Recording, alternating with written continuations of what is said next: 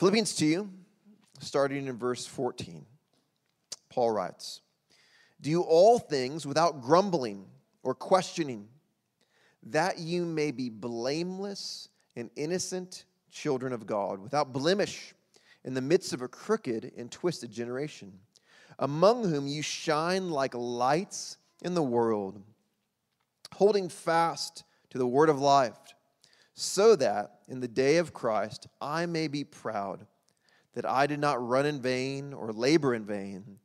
Even if I am to be poured out as a drink offering upon the sacrificial offering of your faith, I'm glad and rejoice with you all. Likewise, you also should be glad and rejoice with me. This is the word of the Lord. You guys can have a seat. Thank you, Josh. All right. Good morning, Flourishing Grace. How are you? Uh, my name is Benjer. If we haven't met yet, I'm, I'm glad to meet you. Um, there's a difference. There's a difference between having a plan and putting it into practice, right? Let me, let me prove this to you. Um, how many of you have ever thrown away a to-do list that only had like one or two things marked off? You just like gave up and you threw it away. Anybody ever do that? Yeah?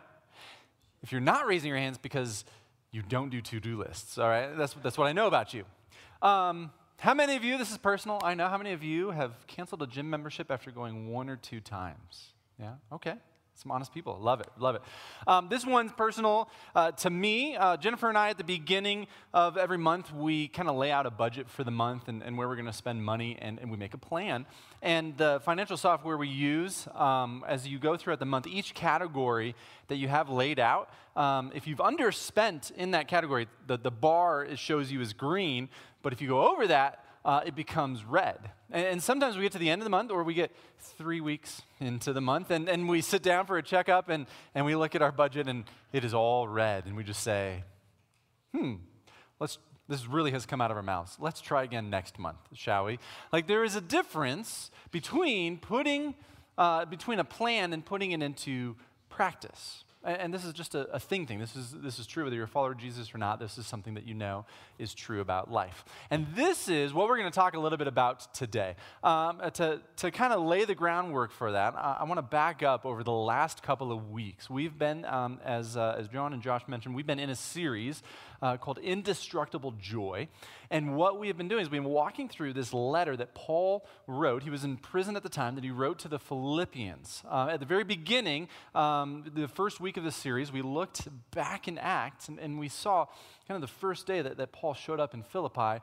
And, and, and now he is writing to this, this church uh, that, that has grown. There's a community of followers of Jesus.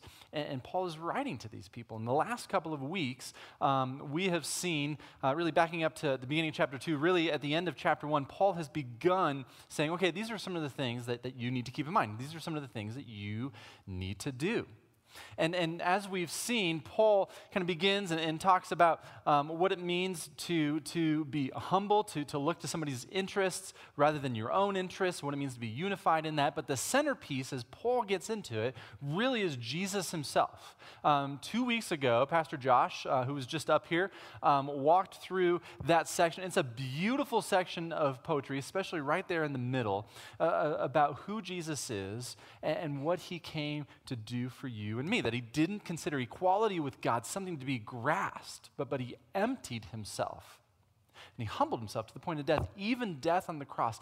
And that was for you and me. And this is really the center point for Paul. He said, okay, these are the reasons why you should do what I just talked about. And then coming out of that, uh, last week, Josh Gardner, uh, and maybe this is like your third week, and you think, well, I, I heard Josh preach the last two weeks, but I think they were different Joshes. They both had beards, but they looked different. Yeah, they were both different Joshes.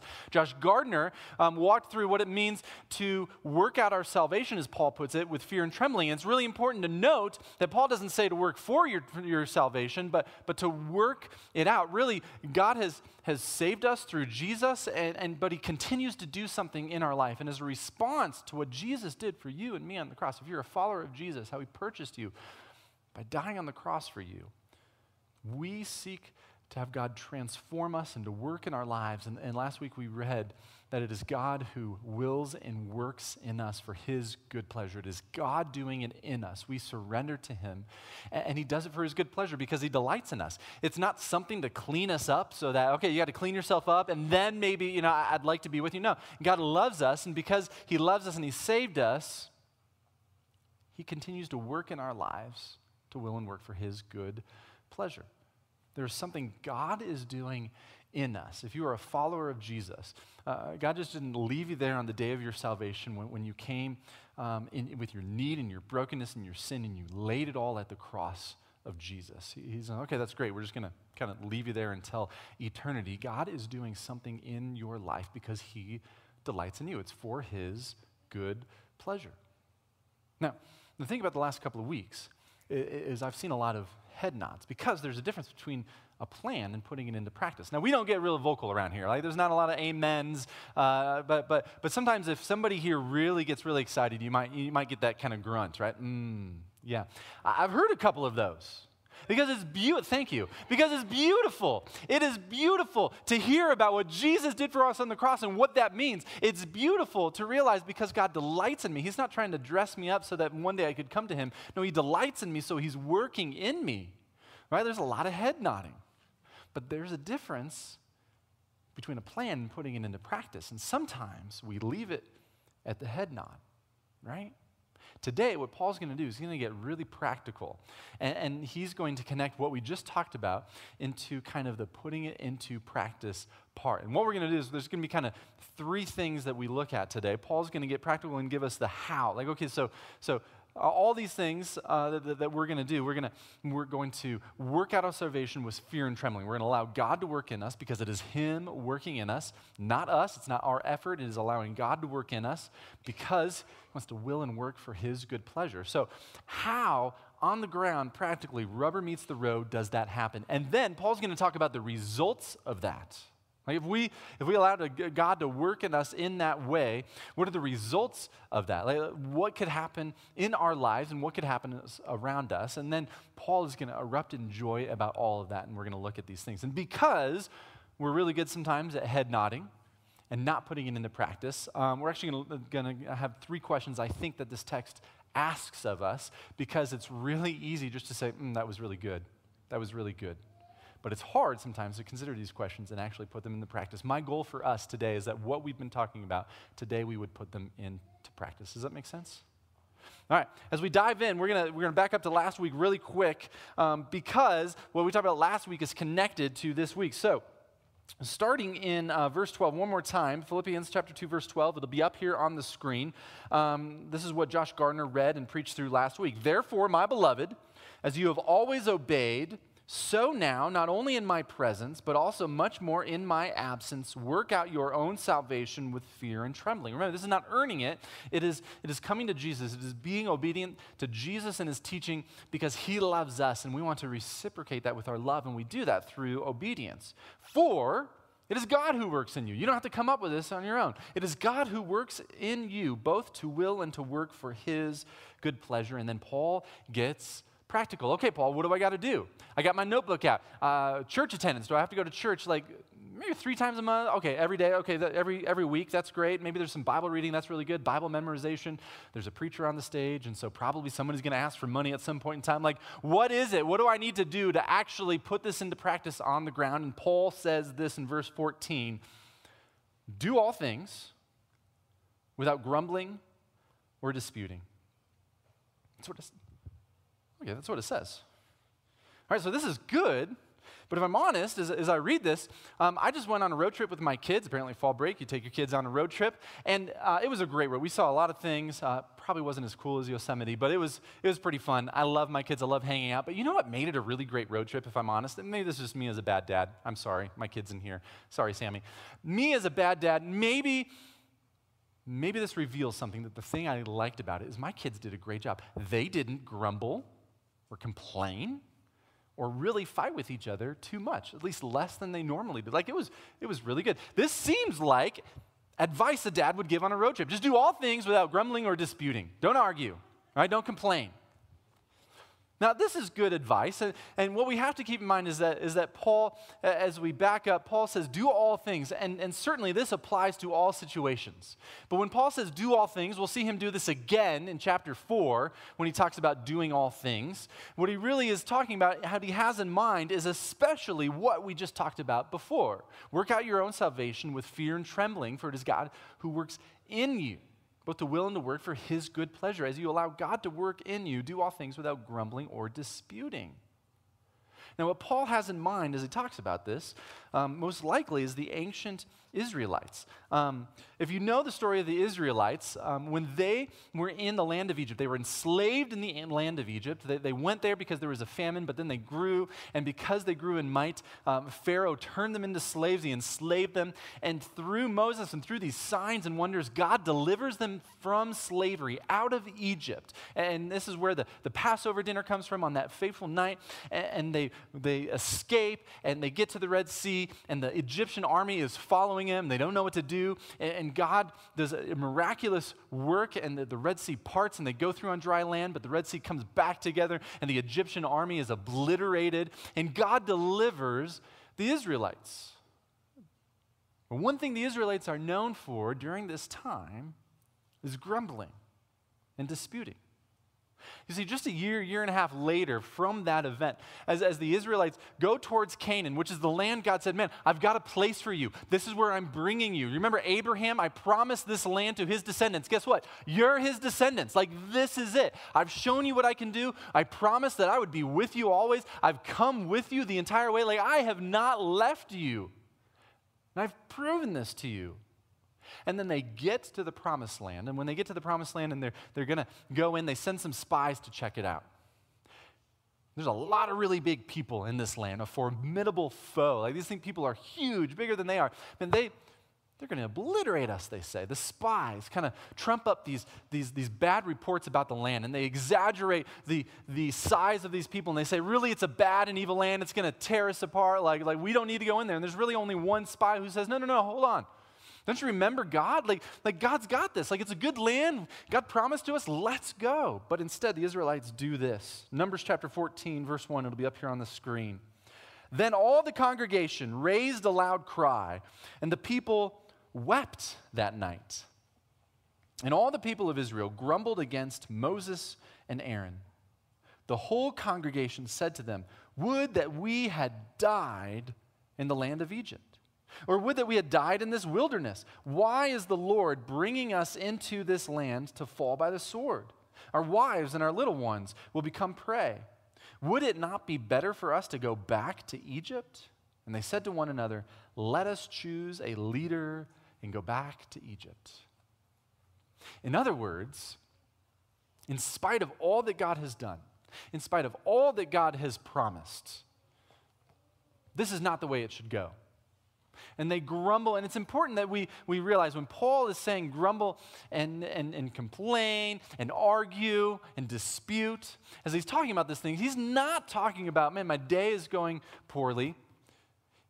He's not talking about, man, I'm in this hospital room and my son or my daughter is on this hospital bed and I don't know what to do, and bringing those complaints to God and mourning before God. No, what he's talking about is a fundamental lack of trust in God. And that is connected to grumbling. Really? Well, yeah, take a look at this. As the Israelites, and, and, and this is not the only instance of grumbling, this is throughout their whole wandering through the wilderness.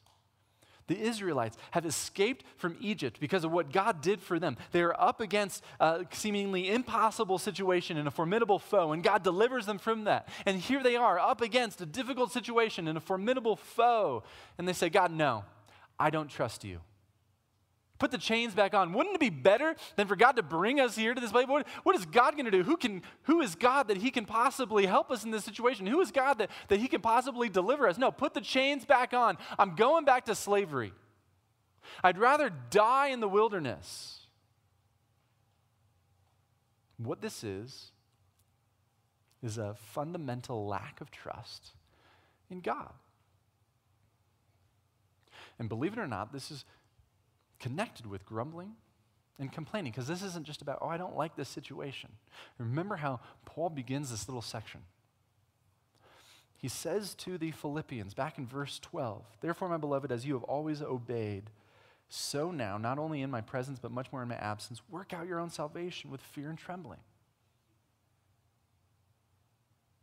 And in all things, do all things without grumbling or disputing. Now, as we have looked over the last couple of weeks about what God is doing in our life, remember that last week was an invitation to allow God to surrender the things in our life, to, to open up our lives, to say, God, would you peer in? Would you look in? Would you prune what needs to be pruned? Would you remove what, need, what, what is there that shouldn't be? Would you add in what is of you that is not yet there? Would you please work in my life?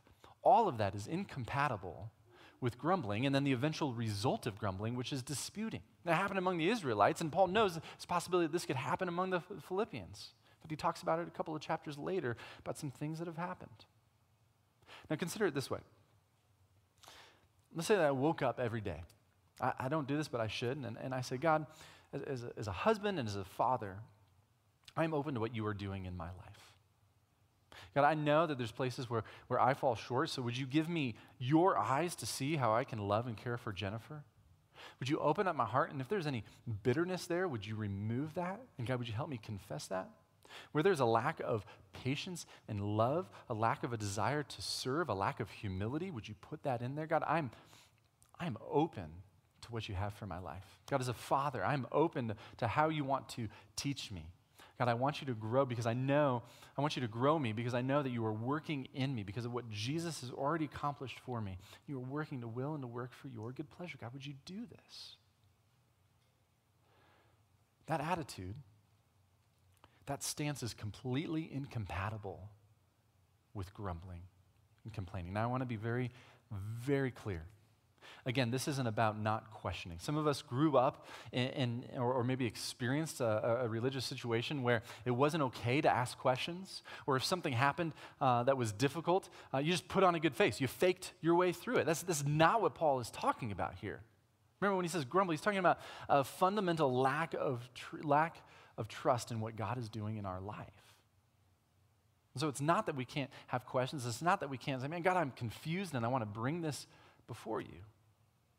About trusting what God is doing in our life because that is incompatible with grumbling and then disputing and arguing amongst ourselves. So here's the question for this first section Are you trusting God as He works in you? As we go back to last week, remember there's a difference between a plan and putting it into practice. As we nodded last week and said, Yeah, God, God saved me and, and He works in our lives uh, and because He delights in us. It's not that we have to clean up, it's for, it's for His pleasure. So He knows where we started, but it's His good pleasure that He works in our lives and He sees that we are different than we were before and, and that is Jesus Himself working in us. Do you trust God as He is working in you? The opposite side of that is grumbling and disputing. And there's a lot of that going on in your life, then chances are there isn't a lot of trust in what God is doing in your life. And there isn't a lot of obedience to the teachings of, of Jesus when he says to love and to forgive and to serve and to honor.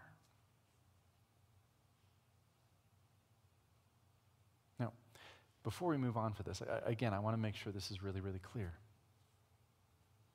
This is something that God is doing in our life. That is why it is so important to trust. That is why the opposite of this trust is grumbling and disputing. Because when we grumble and dispute, again, it's not just, man, I had a bad day and I'm going to bring it before God. It is that we don't believe God should be on the throne of our life. We say, God, I could do it different. God brings us up to the promised land. God, I know you delivered me from Egypt. I know you delivered me from the Egyptians. I know you split the Red Sea. I know you've brought me this far. I know you've done these incredible things. Like I was hungry and you, you made this flower stuff appear on the ground every single morning. Like, God, you've done amazing things, but I've come up against this. And no, I am not going to trust you any further. That's what it means to grumble. That's what it means to dispute. Now, Paul continues working through kind of this illustration of the Israelites. And again, if you know the story of the Israelites, because the Israelites went up against the promised land and they believed the spies and they said, No, I'd rather go back to Egypt. I'd rather die in the wilderness. I'm not going to go in. God says, All right, you're going to wander around the wilderness for 38 years until a new generation, this, this current generation dies out and the new generation rises up. Maybe they will trust me and I will bring them into the promised land. And towards the end of that time, uh, Moses, at the end of his life, as he's led the Israelites through the wilderness all these years, he is nearing his death. And, and, he writes kind of a song, a poem, really an address to the Israelites before he dies, but it's not a mushy love song by any means. It is a warning to this new generation that has, has now grown up not to be like their parents and to trust God when he says, Man, I'm going to deliver you into this place.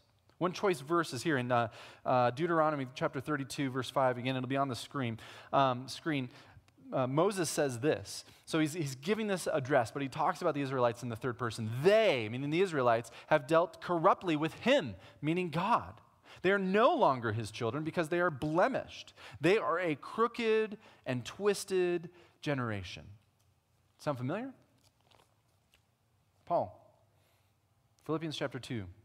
Verse 14, do all things without grumbling or disputing. Verse 15, that you may be a blameless, that you may be blameless and innocent, children of God, without blemish in the midst of a crooked and twisted generation, among whom you shine as lights in the world, holding fast to the word of life. Paul takes this image of the Israelites and he kind of turns it because this isn't like a letter against the Philippians. The Philippians were actually doing pretty well at many of these things. Like the Philippians were doing okay. Paul takes this and he says, really, what the Israelites were doing is, is they were doing what you see the rest of the world doing today. When he says crooked and twisted generation, it's not just like he's throwing stones and trying to call them names, it's that they are incompatible. They are different than the ways of God. And, and Paul says, you should look different among the rest of the world. When he says, that you may be blameless and innocent. This isn't moral perfection. It's not like they, he thinks they're going to get there this side of heaven. What this is, is, is about describing their conduct among those around them who don't know Jesus. That as they allow God to work in their lives, as they trust in Jesus not only for their salvation, but for their transformation, that they would look different than those around them. And Paul says, as he turns it, you're not going to be like the Israelites were, which is how the way the world is. You're not going to be a crooked and twisted generation. Now, among them, you are going to shine as lights in the world. Paul brings up a, a, couple of images here. One of them is going back to the prophet Daniel in the Old Testament, um, where, where uh, Daniel talks about what it looks like to, to surrender to God and be righteous. But also, Paul probably has in mind the teachings of Jesus at this point. And the Sermon on the Mount in Matthew chapter 5, verse 14, um, Jesus says this You, he's talking in this teaching to his followers, you are the light of the world. A city set on a hill cannot be hidden, nor do people put a lamp, put a light a lamp and put it under a basket, but on a stand. And it gives light to all in the house. In the same way, let your light shine before others so that they may see your good works and give glory to your Father who is in heaven. Paul says, because of how Jesus is working in you, the result of that is that those around you will see who Jesus is as he works in your life, and they will give glory to him. And, and the thing is, this isn't one of those situations where you just try to be a good person and then you hope someday your neighbor or your coworker will come up to you and say, Hey, psst, come here. I've noticed you're a really good person. I've noticed you're a really good dad. Can you tell me about Jesus? Like, maybe that works out for you. I don't know. But the reason Paul says holding fast to the word of life, this isn't about, man, I, I, hope that, that one day somebody will notice. No, no, no. It's holding fast to the word of life. And this isn't a defensive posture. Sometimes I, I think we take this in a fortress mentality, like, oh, I got to hold on to this word and, and I've got to I've got to fight for it. And I've got, no, no, no. What Paul is talking about is this message of life that he first brought the Philippians. If we read back, way back in Acts, uh, we covered this, Josh covered this the first week of this series when we were at the park that first day when Lydia uh, and, and the, the slave girl and, and the, the jailer all came to know Jesus because of the word brought, Paul had brought to them. That is the word of life that Paul is talking about, this word of salvation. And we hold fast to this because that is the very reason why anything in us can change and is the hope that we can bring to those around us who don't yet know Jesus. Now, I want to be really careful here this is not an invitation to hypocrisy. It is easy to, to read something like this and think, okay, I, have got to be good for Jesus. And so people around me can see Jesus and can think I'm so amazing. And when they ask Benjamin, why are you so amazing? I can say, well, it's actually Jesus. Thanks for saying I'm amazing, but it's actually Jesus. No, that's, this is not an invitation to hypocrisy. This is not an invitation to fight in the minivan all the way to church and, and, and yell at your kids. And then you get out and there's smiles on everybody's faces like, we're just glad to be here. Never happened in my minivan. Now, this is an invitation to be honest about who we are and how Jesus is working in our lives. We can't take this as an invitation to hypocrisy, as if we have to pretend like things are better than they are. This isn't an invitation to say, uh, you know, put on this face that's happy when, when everything is going wrong. This isn't an invitation to pretend like we're better than we are. However, it's also not an invitation to false humility. It's not an invitation to, to, to not give glory to, for what Jesus is doing in our lives. See, this is how it should look. When, when you're talking to your coworkers, when you've gotten your neighbor, and you're talking to your one, you can be honest about the stuff in your life that shouldn't be there because you know that Jesus is working on it. And when you're talking to somebody, and, and, and maybe you're, you're, you're sharing a little bit, and you say, Yeah, this, this is stuff that like Jesus is working on. But man, think this is bad. You should have seen me five years ago. By God's grace, according to his glory, because of what Jesus has done in, in my life, man, he has worked a miracle. Friends, I, I feel bad for my oldest daughter because I am a different dad than I was 14 years ago, honestly, by God's grace. You should be able when you talk to those around us, you should look different because of what Jesus is doing in your life.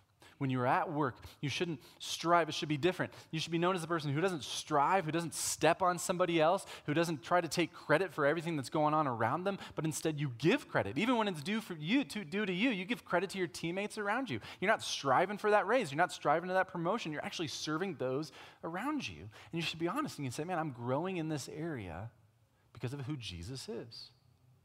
When you got your friends at school and, and, um, and, and you're in theater or you're in soccer and, and all these things, as, as you uh, do these things, you should serve others. You shouldn't step on others. You shouldn't speak poorly about other people. When you're on social media, it shouldn't be all about you. And you should say, the reason is because God is growing these things in me. And as we do, we will be a light on the hill. Not because of anything we have done, but because of what Jesus has done in us. Friends, this is not an invitation to hypocrisy. This is an invitation to be honest about what Jesus is doing in us. And so the question is as this is happening, do people see Jesus working in you? Do see, people see Jesus working in you? And again, we got to be careful. This is a result of what we just talked about. This is a result of, of, of, surrendering our trust, surrendering our agenda to Jesus. This isn't, okay, I, people don't see Jesus working in me, so I gotta, I gotta fake a few things. No, no, no. Go back to step one. If you are a follower of Jesus, allow Jesus to work on you. Work out your salvation with fear and trembling because God delights in you. He is working in you. It is not your effort, it is not your power. It is Him working in you. And as that happens, do people see Jesus working in you? Because they should. They should. It should be different. And this is Paul's hope for the Philippians. That not only would God work in them, not only would they be faithful, would not, they, would not only they hold on to the word of life for themselves, would not only that they endure, but in their enduring, in their obedience, in their faithfulness, that Jesus would be known as the King of Kings and the Lord of Lords in their lives and of the universe. That is Paul's hope. And in light of that, Paul then goes on to this joyous proclamation. Paul says, verse 16, holding fast to the word of life, so that in the day of Christ I may be poor, proud that I did not run in vain or labor in vain. Even if I am to be poured out as a drink offering upon the sacrificial offering of your faith, I am glad and rejoice with you all. Likewise, you should also be glad and rejoice with me. Paul's not getting braggy here about, hey, look what I did. Paul is saying this listen, when I get to eternity, when I look back on the other side of eternity, when I'm finally with Jesus and I look back, I want to look back on your life, Philippians, and I want to say, it was worth it. I did not labor in vain. Not just because you came to know Jesus on that first day, not just because you surrendered your life to this, this Messiah who humbled himself to the point of death and death on the cross because he loves you, but you allowed him to work in you. And you did these things. And as you allowed Jesus to work in you, other people saw Jesus and they came to know him. Paul says, I want to look back and I want to rejoice on that day in what God is doing in your life. And what's really cool is as we step back from this letter, as we step back on the life of Paul, and we look at, at the whole kind of spectrum of time um, from the point when Paul first had an encounter with Jesus and Jesus saved him on the Damascus, on the road to Damascus. This is incredible. You go back to Acts chapter 8, chapter 9. Paul, I wonder sometimes as he writes these things, Paul himself, before he traveled from town to town, starting churches, telling people about Jesus, beginning these communities of followers of Jesus. He went from town to town, arresting followers of Jesus and overseeing their execution.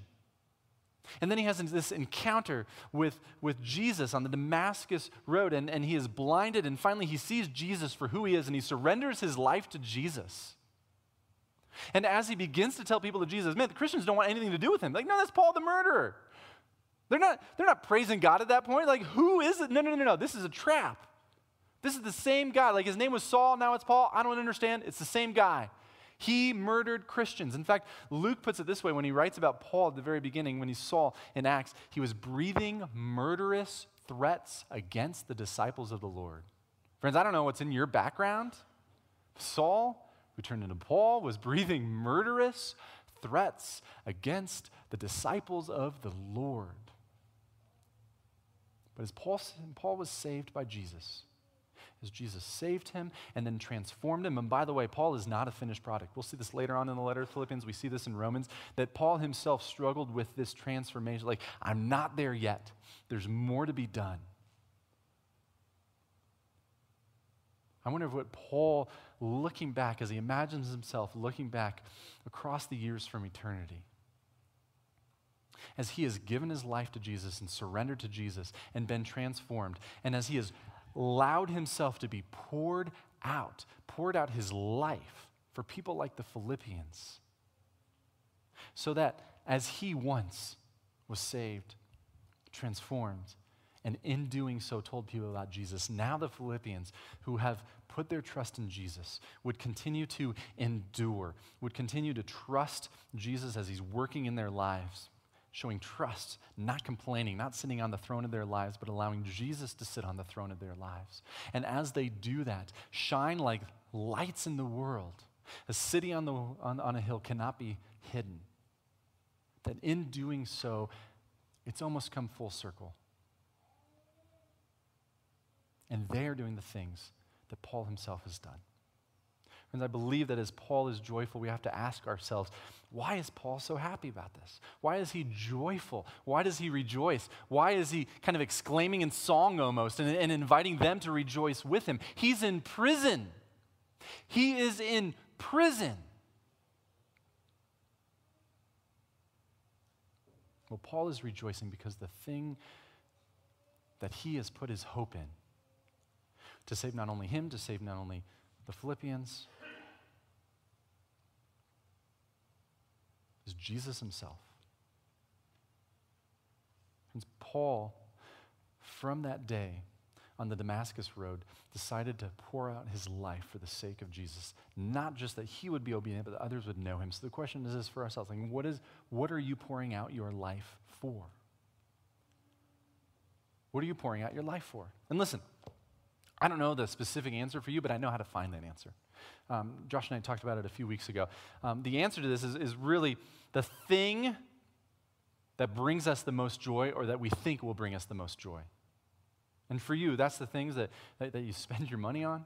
That's the things that you spend your free time on. These are the things that when you go on walks or, or you kind of are stuck daydreaming, these are the things that are, are fixated in your mind, the things that you think will bring you the most joy. That is what you are pouring your life out for. Paul is pouring out his life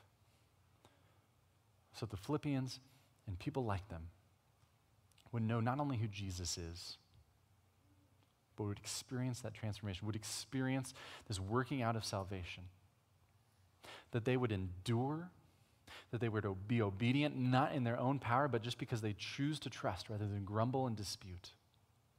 And from that, remember, that is where the rubber meets the road. There's a difference between a plan and putting it into practice. Putting it into practice is submitting to Jesus alone trusting Him alone, not just for our salvation, but as He works in our life. And the result of that is that we would shine like lights in the world, not because we are anything, but because Jesus is working in us. And as we rejoice as Paul does, we pour out our lives to that end. Friends, this is, I think, the invitation that Paul calls us to today. But again, we need to be careful if we realize, man, I'm, I'm, pouring out my life for something else, we can't just manufacture this in this moment and say, well, I'm going to choose this. If we realize that, that, that people don't see Jesus working on us, we can't manufacture that in our lives and say, okay, I'm going to be a better person. I'm going to do a little bit better. I'm going to try a little harder. And then maybe people will, will see me as something good and maybe they'll ask me about Jesus. No, no, we have to go back to the beginning. Do all things without grumbling or disputing. Fundamentally, uh, trust Jesus by surrendering everything to Him. So, Jesus, what your agenda is, is my agenda. What you value, I value. Do a work in me. Do a work in me. Not because I am anything, but because you, Jesus, are everything. And in doing so, in doing so, by your conduct, by how Jesus is working in you, we'll be a city on a hill. Not to point to us, but to point to the King of Kings and the Lord of Lords. Friends, this is my desire for Flourishing Grace Church. This is the dream. Not that sitting here, you would have some sort of experience and, and, and, and that you would have a, a quiet moment with God. Those are really good things. Not that we would come and sing songs and, and, and feel the presence of God. That's a really good thing. But God, as He works in us individually, and as He works in us together, that in our obedience, as, as, we, as we leave grumbling aside, as we put Jesus back on the throne of our life, that disputing would end. And that together,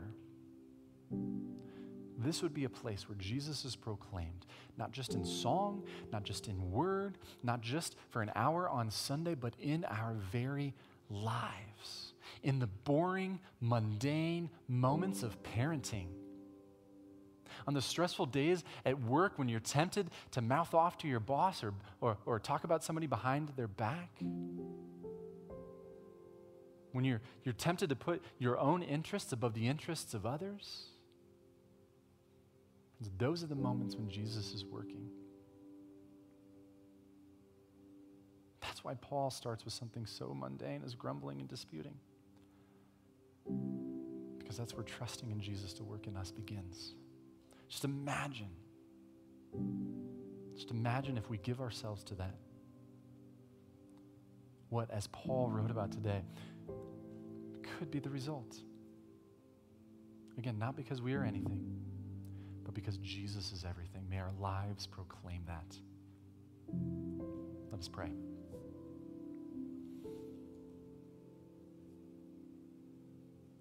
God,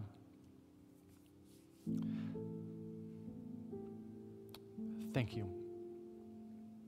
Thank you that as um, Paul can look back to the first day for the Philippians, I can point back uh, to a moment of time when you awakened my soul to my need and my brokenness and my sin, but also at the same time to your goodness and your mercy and your love and your justice, all of which was fulfilled in Jesus.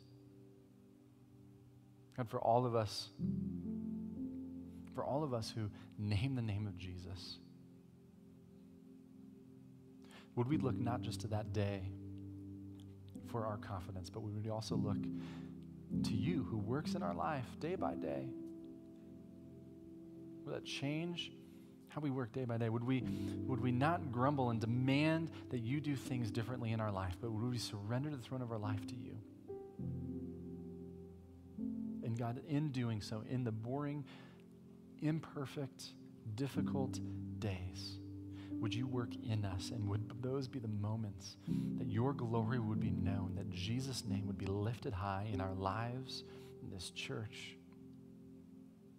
And Father, would that bring us the most joy? Would that be the thing that we pour our lives out for? God, we love you.